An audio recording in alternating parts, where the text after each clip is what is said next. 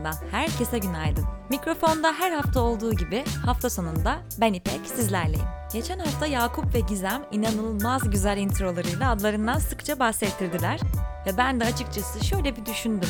Cumartesi günü ne konuşsam diye. İyi gelen şeylerden bahsetmek istiyorum. Her ne kadar içinde bulunduğumuz durum ve benim kişisel olarak hayatımda hiç olmadığım kadar karamsar olduğum bir dönemde olsak da iyi gelenlerden bahsetmek güzel gelebilir. Her zaman olduğu gibi pozitif kalmaya çalışıyorum ve bu dönemin geçeceğini arzulayarak ve en önemlisi de kabullenerek hayatıma bir şekilde devam ediyorum. Kabullenmek bence yapması çok kolay bir şey değil. Yani kendimizi, etrafımızdaki insanların özelliklerini ve hayatı aslında.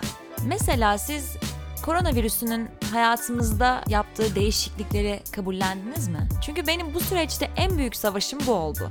Ama bazen hayatta bazı şeyler bizim istediğimiz gibi olmuyor ve o an mevcut durumda onu kabul edip kendimize dönmemiz gerekiyor. Ve bu süreçte de bize iyi gelen şeyleri yapmak bence en büyük yardımcı. Mesela ben e, dün işe başlamadan önce Beşiktaş'tan şöyle o çok sevdiğim Teşvikiye'ye top ağacına doğru yürüdüm. Ihlamur sokağından geçtim, o eski apartmanların önünden geçerken orada nasıl insanların yaşadığını ve aslında evlerin içini hayal ettim. Bir yandan al götür servisi sayesinde çok güzel bir kahvemi yudumlarken bu aralar en sevdiğim parça çalıyordu kulaklarımda. Michael Kivanuka'dan Cold Little Heart. Bilmiyorsanız mutlaka dinlemenizi tavsiye ederim. O kadar iyi geldi ki. Yani bazen çok basit gibi görünen şeyler, detaylar izin verdiğimizde ve onları gördüğümüzde hayatımızı çok çok güzelleştirebiliyor. Bana iyi gelen şeylerden biri de kesinlikle mumlar. Özellikle sürekli evde geçirdiğimiz bu dönemde bence eve yatırım yapmak kesinlikle yanlış değil. İşte tam bu sebeple sizi bugünün destekçisi Sorge Candle'la tanıştırmak istiyorum. Gelecek nesillere nasıl bir dünya bırakacağımızı umursuyoruz diyen Sorge, soya ve bambu fitiller kullanarak ürettiği el yapımı vegan ve doğa dostu mumlarıyla öne çıkıyor. Hazırsanız Aposto 6.30'da haftayı şöyle bir geri saralım ve bugünün haberlerine ve yazılarına göz atalım. Haftayı geri sar.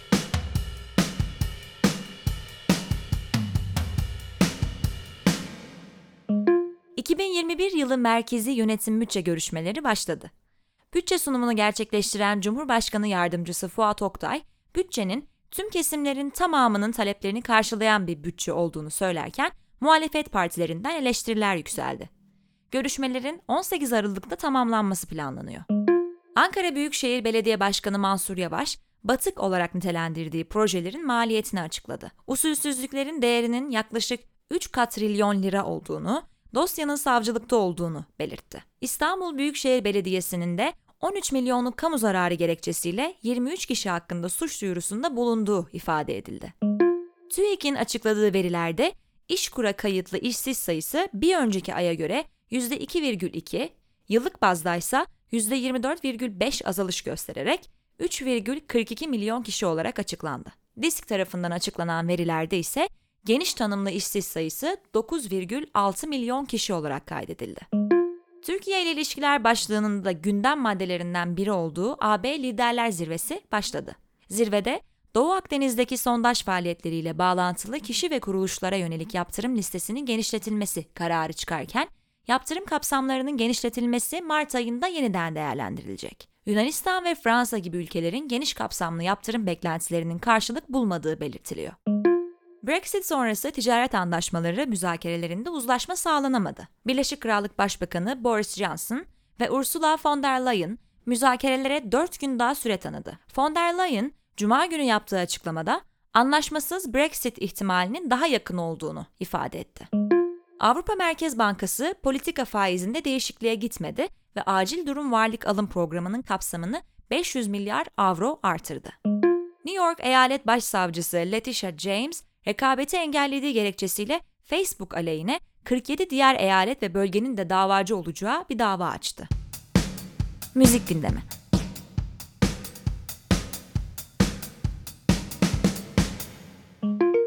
Taner Turna'nın her hafta sizin için hazırladığı haberlere şöyle bir göz atalım.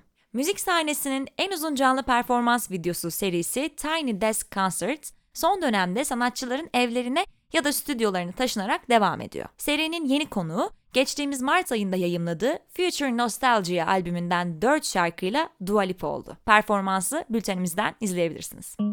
Kasım ayında 6 yıllık aradan sonra Power Up ismini verdiği 17. stüdyo albümünü yayımlayan kült rock grubu ACDC son olarak bir video klip paylaştı. Herhangi bir ACDC şarkısını arabayla yaptığınız gece yolculuğunda yüksek sesle dinlemek favori atmosferler arasındadır. Grup da Demon Fire şarkısı için izleyiciyi tam da böyle bir ortama davet eden bir video klip hazırlamış. Geçtiğimiz hafta sözlerini Simon Aldred ile birlikte kaleme aldığı All You Are Dreaming Of isimli bir şarkı yayımlayan Liam Gallagher, aynı zamanda bu şarkının 31 Aralık'a kadarki tüm dinlenme ve indirmelerinden elde edilen geliri Birleşik Krallık merkezli çocuk yardım kuruluşu olan Action for Children'a bağışlayacağını duyurmuştu. Liam Gallagher bu sefer aynı şarkıyı Londra'yı ikiye ayıran Thames Nehri üstünde kurulan bir sahneden canlı olarak seslendirdi. Birleşik Krallık'ın kıdemli elektronik müzik prodüktörleri arasında yer alan John Hopkins, Tom York'u geçtiğimiz yıl yayımladığı Anima albümünde yer alan Dawn Chorus isimli şarkısı için bir piyano cover'ı paylaştı. Gün batımında plajda yakılan bir ateşe eşlik eden cover'ı bültenimizden dinleyebilirsiniz.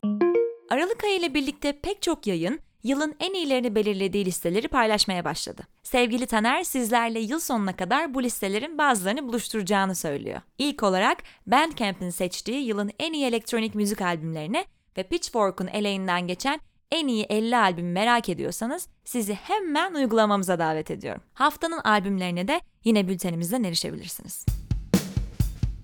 Sinema ve televizyonda sıra.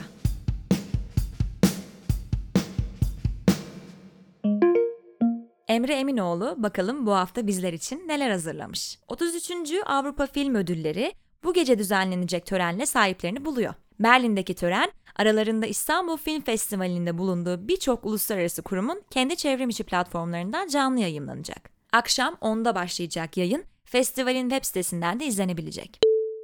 33. Avrupa Film Ödülleri adayları 10 Kasım'da açıklanmıştı. Adaylar arasında dörder adaylıkla Danimarka'dan Thomas Winterberg ve Mads Mikkelsen işbirliği Druk Another Round, Polonya'dan geçtiğimiz yılın Oscar adaylarından Corpus Christi ve İtalya'dan Jack London uyarlaması Martin Eden öne çıkmış. En iyi Avrupa filmi kategorisindeki diğer adaylar Almanya'dan Berlin Alexanderplatz, Almanya'dan Undine ve Çek Cumhuriyeti'nden The Painted Bird olmuştu. Avrupa Film Akademisi'nin yeni başkanı yönetmen Enceska Holland oldu. 1988'de Ingmar Bergman başkanlığında kurulan akademinin başkanlığını 1996'dan bu yana Wim Wenders yürütüyordu. Holland aynı zamanda bu yılki ödüllerde son filmi Charlotte'ınla en iyi yönetmen kategorisinde aday. Akademi ödüllerinin aksine ülkelerin resmi başvurusunu gerektirmeyen Altın Küre ödüllerinin en iyi yabancı dilde film kategorisi için 138 film başvuruda bulundu. Filmler arasında Türkiye'nin Oscar adayı seçilen 7. Koğuş'taki Mucize'nin yanı sıra Eylem Kaftan'ın yönetmenliğini üstlendiği Kovan filmi ve TRT'nin ortak yapımcılığını üstlendiği Jasmila Zibanek imzalı Bosna Hersek filmi Quo Vadis Ayda'da yer alıyor. Britanya Bağımsız Film Ödülleri'nin adayları açıklandı. 16'şer adaylıkla His House ve Saint Maud filmleri öne çıktı. His House, Sudan'dan kaçıp Birleşik Krallık'ta yeni bir hayata başlayan ailenin deneyimini bir korku filmi olarak yorumlarken, yine bir korku filmi olan Saint Maud, ölüm döşeğindeki hastasının ruhunun bağışlanmasını saplantı haline getiren dindar bir hemşireyle ilgili. 25 Nisan'da çevrim içi değil, fiziksel olarak gerçekleştirileceği ve 225 ülkede canlı yayımlanacağı duyurulan 93. Akademi Ödülleri töreninin yapımcıları belli oldu. Deneyimli ödül töreni yapımcısı Jesse Collins, Django Unchained ve Erin Brockovich filmleriyle Oscar ödülüne aday gösterilen yapımcı Stacey Sher ve Oscar ödüllü yönetmen, senarist ve yapımcı Steven Soderbergh. Primetime Emmy ödülleri kategorilerine ve kurallarına ilişkin 2021'den itibaren geçerli olacak değişiklikler duyuruldu. Bu değişiklikleri ve yılın en iyi filmlerini merak ediyorsanız sizi bültenimize bekliyoruz. İsim, şehir, seyahat.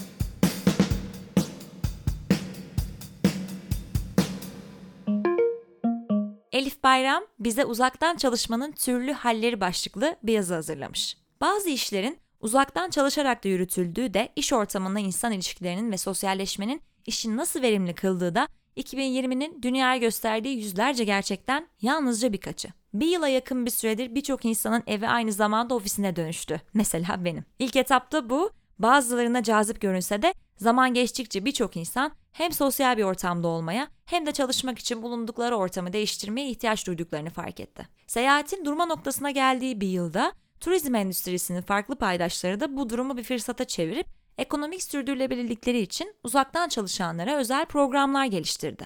Uzaktan çalışanlara özel vizeler ve pasaportlar, ofise dönüşen oteller, uzaktan çalışma kampları bunlardan yalnızca birkaçı. Birçoğunun kalıcı çözümler sunmadığı ve geçici olacağı düşünülse de çalışma şartlarındaki kalıcı değişiklikler bazı girişimleri uzun ömürlü kılabilir gibi görünüyor. Gündemdeki birkaç yeni uygulamaya ve rapora bakacak olursak, evin sadece ev olmasını özleyenler ve çalışmak için farklı bir ortama ihtiyaç duyanlara bir müjde otellerden geldi. Seyahat kısıtlamalarının arttığı, doluluk oranlarının da aynı oranda azaldığı bir dönemde bazı oteller kapılarını uzaktan çalışanlar tarafından kullanılması için özel ofislere dönüştürdü. Henüz Türkiye'de bununla ilgili bir girişim duymadık fakat düşünüyoruz. Bulgaria'nın Junior Suite'inde Zoom'dan toplantı yapmak ne kadar gerekli ya da Bikini Berlin'in renkli ve yaratıcı ortamında çalışmak nasıl olurdu? Globe Trender ve Euronews'un 2020 sonrası seyahat raporuna göre daha fazla insan uzaktan çalışmaya ve kendi işlerini kurmaya geçtikçe projeler üzerinde çalışmak veya sadece keşfetmek için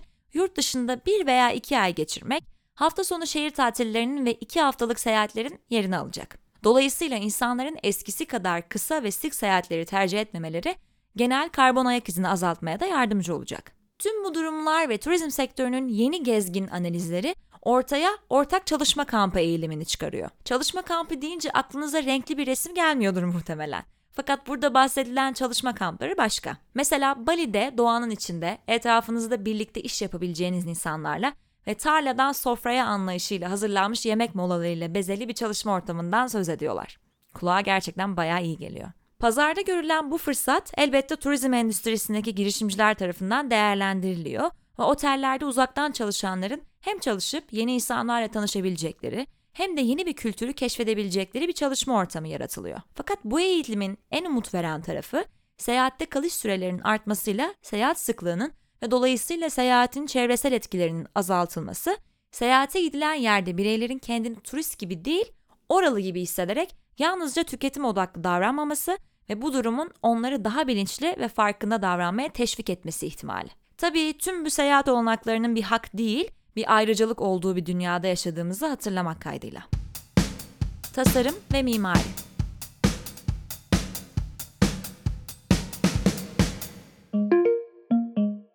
Şimdi sırada Sıla Eser'in hazırladığı Umudun, iyimserliğin ve dayanıklılığın renk kodları adlı yazımız var.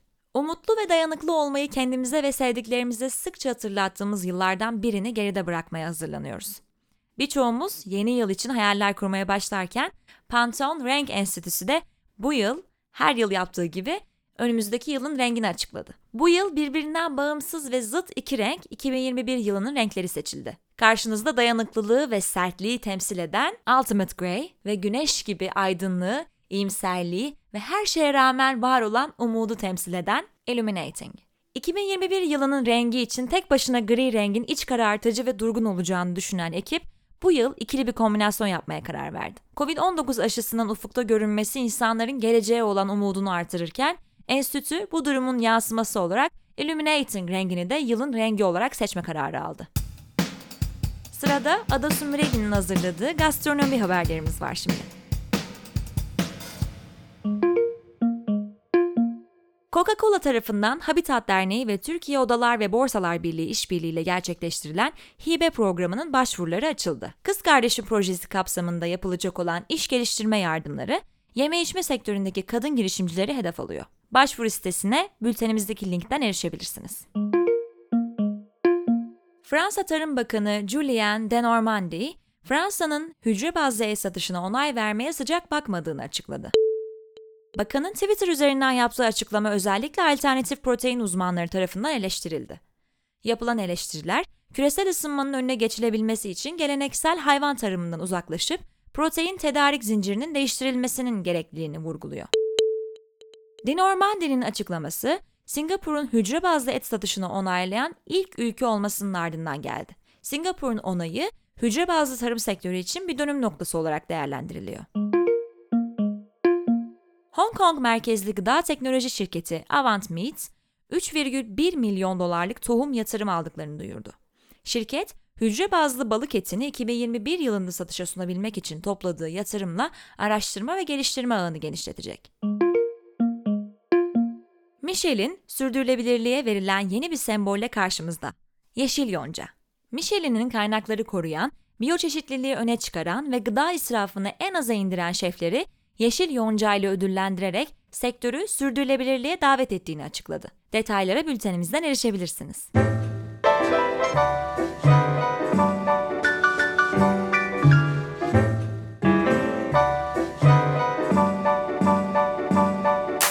Evlerimizde geçirdiğimiz bu hafta sonlarını umarım size yayının başında bahsettiğim gibi size en iyi gelecek şeyleri yaparak değerlendiriyorsunuzdur. Ne kadar evde olursak olalım lütfen hafta içi olduğu gibi çalışmayalım ve işlerimizde boğulmayalım. En sevdiğiniz diziyi, filmi izleyip en sevdiğiniz yemeği yapın veya bugün hiç denemediğiniz ama sürekli aklınızda olan bir şeyi hayata geçirin. Ayrıca bizi sosyal medya hesaplarımızdan takip etmeyi unutmayın. Dün Aposto Instagram hesabımızdan bir içerik yayınladık ve size hayalinizdeki konseri sorduk. Sahi hangi sanatçıyı veya grubu Türkiye'de nerede dinlemek isterdiniz merak ediyorum. Hepinizi Instagram'a bekliyoruz. Evet, her cumartesi olduğu gibi bugün de mikrofonda ben İpek sizlere çok güzel bir hafta sonu diliyorum. Hoşçakalın.